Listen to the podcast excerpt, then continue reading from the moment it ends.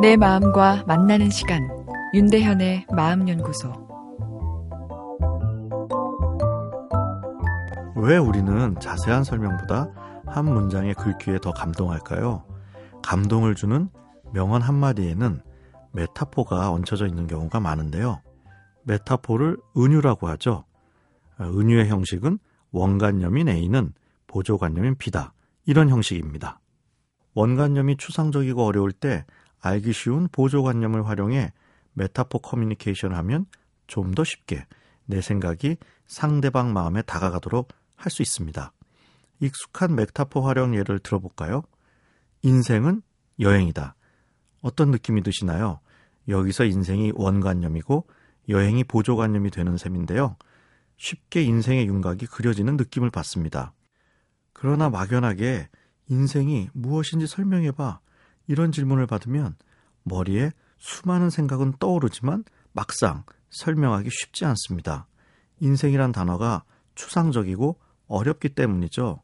그러나 인생은 여행이다. 이렇게 메타포를 활용하여 이야기하면 인생의 한 단면이 쑥 이해되어 들어옵니다. 그것은 여행이라는 단어가 인생이란 단어에 비해서 훨씬 시각적이며 손에 잡히기 때문이죠.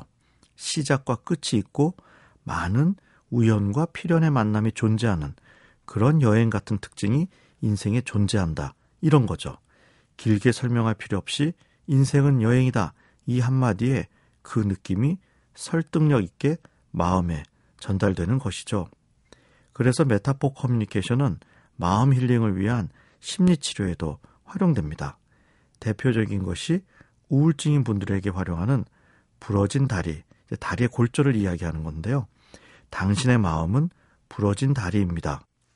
이 메시지에는 마음도 다리처럼 부러져 아플 수 있다는 것, 내가 못났거나 잘못해서가 아니라 누구에게나 이런 상황이 찾아올 수 있다는 것, 그리고 마음 힐링에도 적절한 치료와 회복의 시간이 필요하다는 것이 함축되어 있는 것이죠. 우울증은 부러진 다리다. 이 짧은 문장으로 우울증에 대한 기존 관념, 즉, 우울증은 내가 인생의 패배자란 증거다.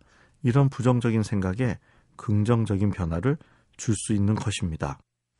소중한 사람의 마음에 긍정적인 영향을 미치고 싶을 때 메타포 커뮤니케이션을 시도해 보세요. 자녀에게 부모에게 하는 이야기가 잔소리로 여겨지는 것은 논리적 설명과 강한 권유가 뒤섞인 직설적 커뮤니케이션이 주로 활용되기 때문이죠. 사랑하기에 기다릴 여유가 없다 보니 강한 직설 화법이 튀어나오게 되는 것이죠.